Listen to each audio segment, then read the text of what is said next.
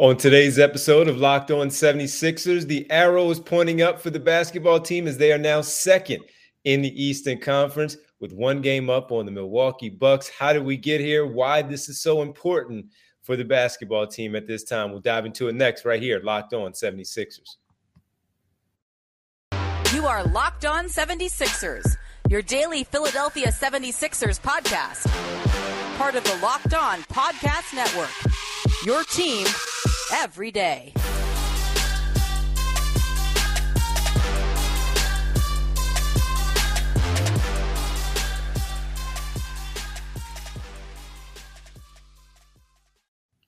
Today's episode is brought to you by Prize Picks. First time users can receive 100% instant deposit match up to $100 with the promo code LOCKED ON.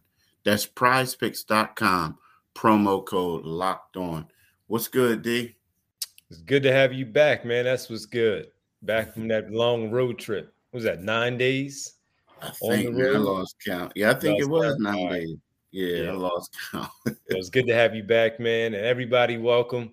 You're locked on 76ers. I'm Devon Givens from 97.5 The Fanatic Radio in Philadelphia. Alongside my co-host and partner, as always, Keith Pompey from the Inquirer.com. Thanks for making Locked On 76ers your first listen every day.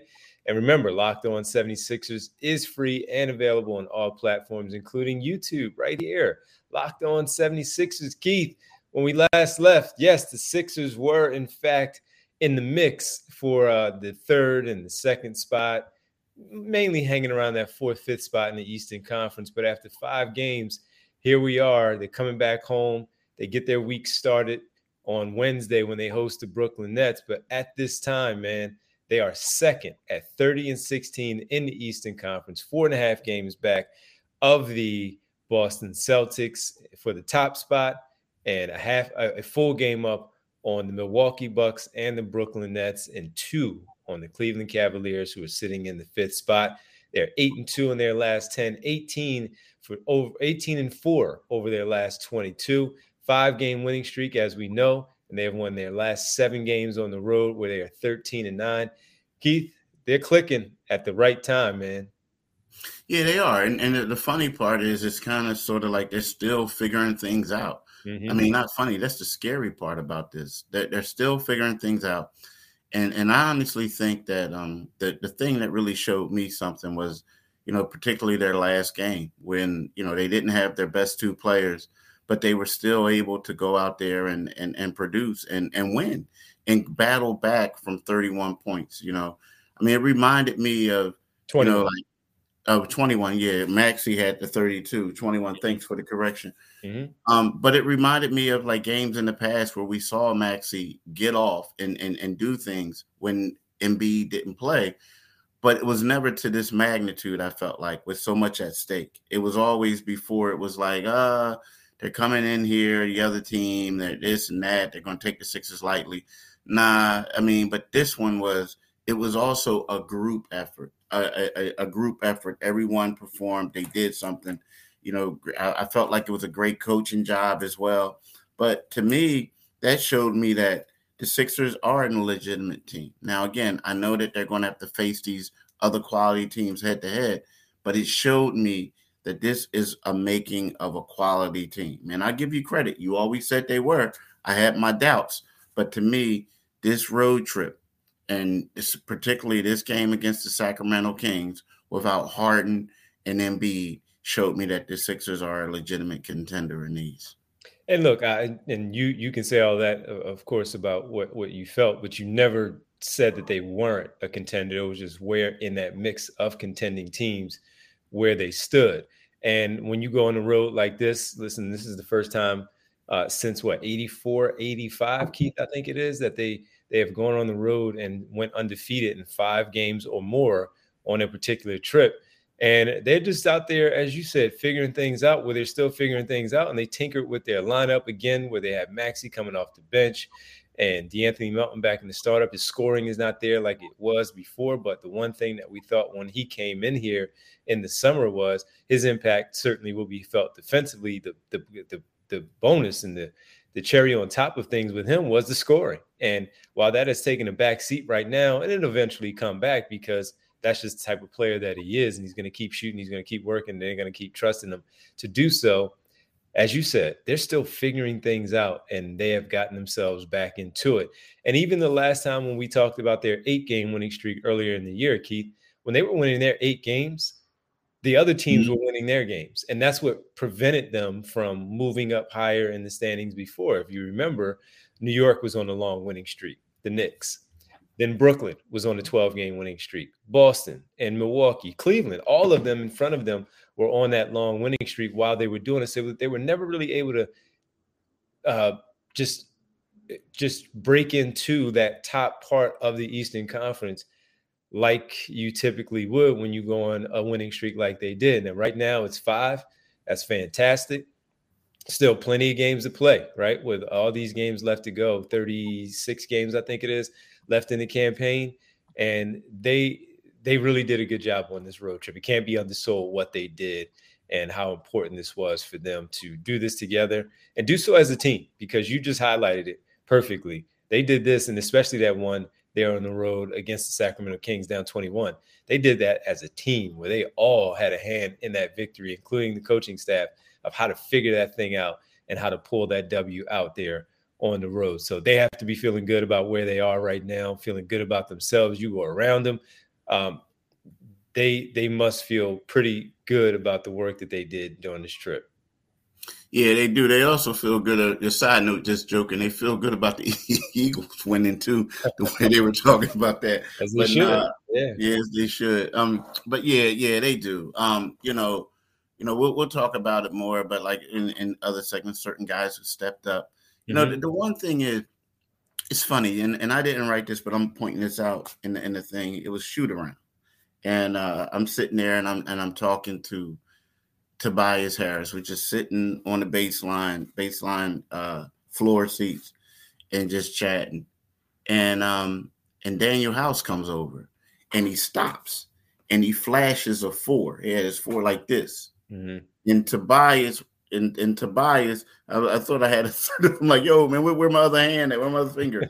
but anyway, so then Tobias gets up and they tap hands like that. And um, you know, uh Danuel said, Yeah, four. For for the team. Danuel says four, Keith, for the team. And that's all they talk about is like this brotherhood, like how you know what, no matter what, we're all in it for for each other. And we're talking about a dude who basically lost his spot. You know what I mean? Like he was getting in. He played the last game, but he was basically just getting in whenever like they needed somebody for cleanup duty or whatever. You know what I mean? Yeah. So you know what I mean. So to me, that's really standing out about this group that they're bonding, that they're playing. Everybody can't be happy. I mean, I'm not going to sit here and say guys are happy with their roles because they're not. But at the same time, they're all like basically saying, forget that we all got a common goal, and, and that's something that's really standing out to me. That's encouraging because I remember in the preseason when we had a chance to, you know, have those conversations with Doc, and I remember the one question I asked him, you know, hey, everybody's all in until their minutes are taken, right? It all it all sounds good. And I remember sitting down with them individually on media day and asking them those questions how are you going to handle it when your minutes are cut and you're not getting the minutes that you you think you expect and deserve? And you you never know how guys are going to turn out.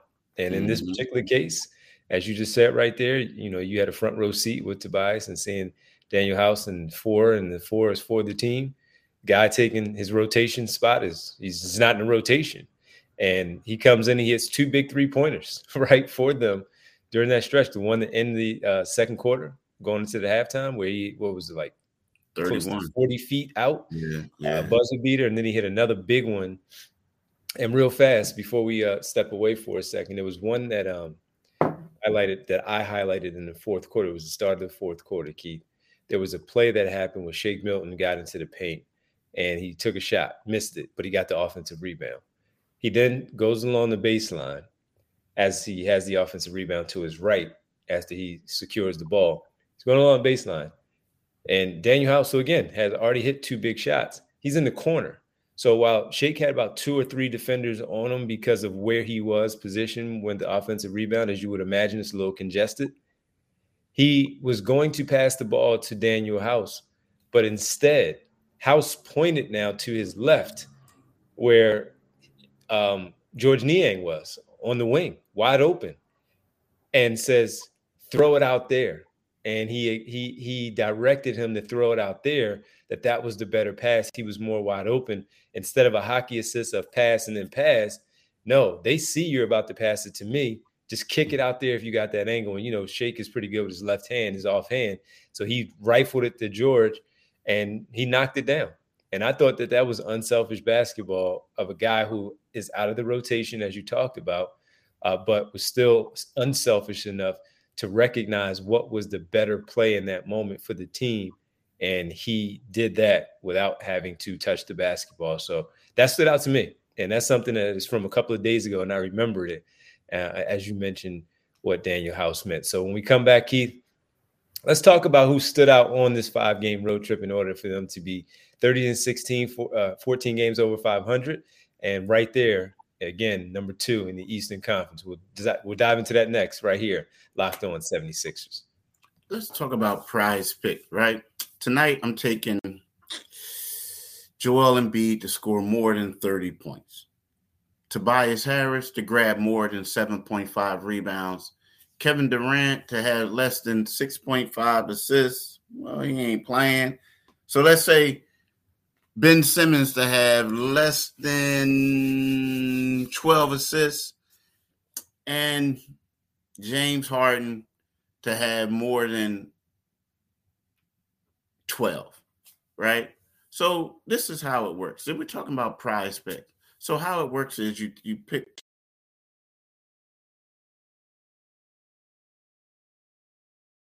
went up to 25 times your money on any entry. No competing against other people. It's just you and the projections available, right? Entries can be made in 60 seconds or less. It's that easy. Safe and fast withdrawals, right? So here's the deal. What you do is you download the Prize Pick app or you go to prizepicks.com to sign up and play daily fantasy sports. First time users can receive 100% instant deposit matchup to $100 with the promo code locked on. If you deposit $100, Prize Picks will give you $100. If you deposit 50, Prize Picks will give you 50. Don't forget the inner promo code locked on at sign up and for an instant deposit matchup to $100. Thanks for making Locked On 76ers your first listen. For your next listen, check out the Locked On Now podcast Nightly recaps of every NBA game with analysis from our local experts is free and available wherever you get your podcasts. Welcome back, Keith. Um, someone who stood out because again, this was a total team road trip of the five and zero, oh, and specifically in this final game where they were without their two All Star level players, and Joel Embiid and James Harden. Who stood out to you along this road trip, man, for them to get this done? And it may not be because of points, but it could just be because of something else that this this player that you identify uh, has really stood out for you here? You know, the person who really stood out to me the most was was Georges Niang, right? And and you know, I'm saying this because you know you look at it. When we're talking about the second game of the trip, they go up against the Lakers, and you know we know Joel had the game-winning uh, basket, but then they came back, and Georges Niang was credited with the block of, of, of Harden with 3.1 seconds left, right?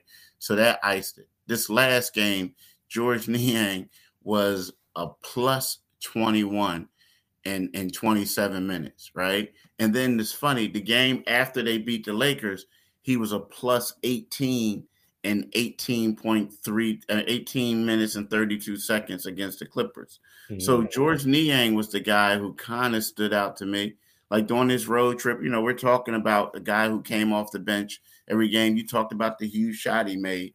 You know, here's a guy who averaged 8.6 points. He averaged 2.8 rebounds, 1.8 assists, right? So you're saying to yourself, like, come on, Pompey, well, what are you doing? That's not enough to make him stand out. But he shot 45.8% on three. You know, he played 19 minutes um, and all the intangible things. To me, you know, we we all we always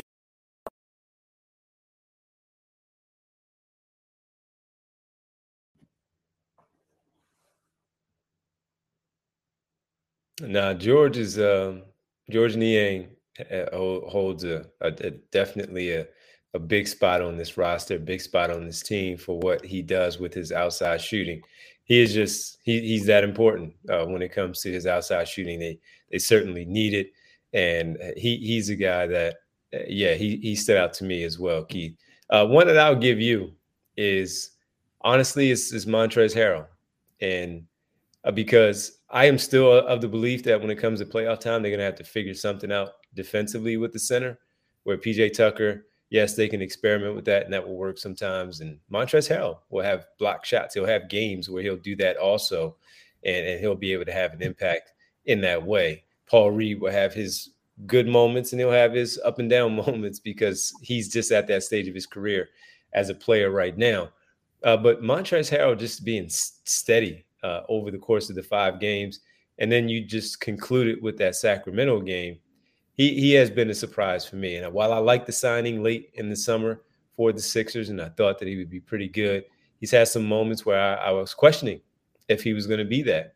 Uh, but he is really, as far as when you talk about the four fingers that they show each other and the team and all, he seems to be uh, one of the guys that I, I like to isolate and, and highlight uh, of how he has accepted his role and then comes in and thrives in his role when he's out there on the floor. More of a positive than a negative, and and that's what you need. And we know he can score, but sometimes that defensive effort. And when you talk about Georges Niang, not known for his defense and having that block shot along with Embiid over Russell Westbrook to close out the Lakers game, and Montrezl Harrell, you know, along this this great stretch that they've been having, getting block shots, altering shots, uh, not giving up, uh, and you know, effort wise, he's he's out there trying and and not just focus on the offensive side of the floor. That's one that stood out for me is, is Montrezl Harrell and what he's been able to do. I agree. Yeah, yeah. So just good stuff overall uh, with this team. Uh, on the other side, our final segment, we'll dive into it a little bit more along this road trip and what they have done. And uh, honestly, a little bit more of Tyrese Maxey and where Maxey stands in this whole thing now that he's coming off the bench in his new role. We'll, we'll do that next in our final segment right here, Locked On 76ers. Yo, we're excited to talk about our new sports betting partner for Locked On because they they're the number one on sports betting in America, FanDuel. If you're new to FanDuel, that's even better. They have so many great features that make betting on sports fun and easy. New customers join today and get started with $150 in free bets guaranteed when you place your first $5 bets. Sound like a good deal to me. Just sign up at fanduel.com slash locked on. FanDuel has all your favorite bets for the money line to point spreads to player props. Plus, you can even combine your bets for a chance at a bigger payout with a same game parlay, right? Uh, so what you got to do is you do is you um you go to the app, right? It's safe and secure and easy to use. So football fans don't miss out. Place your $5 bet and get $150 in free bets, win or lose, at fanduel.com slash locked on. Make every moment more with FanDuel, official sportsbook partner of the NFL. All right, man. Uh, final one. And we mentioned his name a little bit earlier. Uh, he had 32 points, which is a game high against the Sacramento Kings. He has had some outbursts. He has provided the spark off the bench that they uh, certainly have needed. They've been able to get by without having him on the bench and still have offensive productions uh, for for the team in general. But the difference that Tyrese Maxey makes coming off the bench, why this was a um, why this was a good move, Keith. Why why do you see it now that you've seen it for a few games? Why do you look at this one and as of right now at least feel like this was a good move? Yeah, I mean that's that's a, that's the key word right now. I feel mm-hmm. like it's a good move. Um, you know, I, I, just feel like him and James Harden, and we talked about this before they even made the move. I feel like he, him and James Harden are defensive liabilities when they're out there together. I feel like the uh, their perimeter defendant, the defense is so bad that it makes everything else goes out of whack when they're both on the court together. However, though, when you look at it, you know, more so to me, I, I feel like um, now as far as him being a spark off the bench, I mean, he's a great player, and they're going to stagger the lineups and this and that. So, you know, a lot of people like, oh, look what he's doing off the bench. I feel like it benefits Tobias Harris more so than it does him because yeah. when when they're in that starting lineup before they start staggering things, I feel like it gives Tobias Harris more opportunities to show what he can do. And it gets him a little bit more engaged in the game on both ends of the floor. And if you notice, when Tobias Harris's offense is clicking, then his defense starts clicking as well. So I, I feel like there's more balance that way. You, you get better, you, you better util, utilize Tobias. Now, when you said right now, that's the key word. I mean, my thing is for Maxey is this summer. I know he's going to work on his J. He always does. He does offensive things, but I think that if, if I, I would love to see him work more on his defense because he's such a great player. I mean, he showed that the last game with those 32 points and the way that he scored that he's not a backup. He's not. But right now, the way that things are, they need somebody out there because let's face it, Melton is providing the defense, but he's been a little bit in the shooting slump as of late, right? But he's providing the defense. But I really would like to see Maxey work on his defensive skills in the offseason so he could come back and be a better player because I mean right now that's the only thing holding him back is guys just oh there he goes let's run through let's go let's attack him but outside of that he, he's great he's a great player yeah, and for those who don't know, uh, I was against it, uh, having him coming off the bench. Understood it. Never, uh, never acted like I didn't know what it meant having someone like him be a spark off the bench. And a lot of teams have it. The Sixers have not. Shake Milton can do it a bit.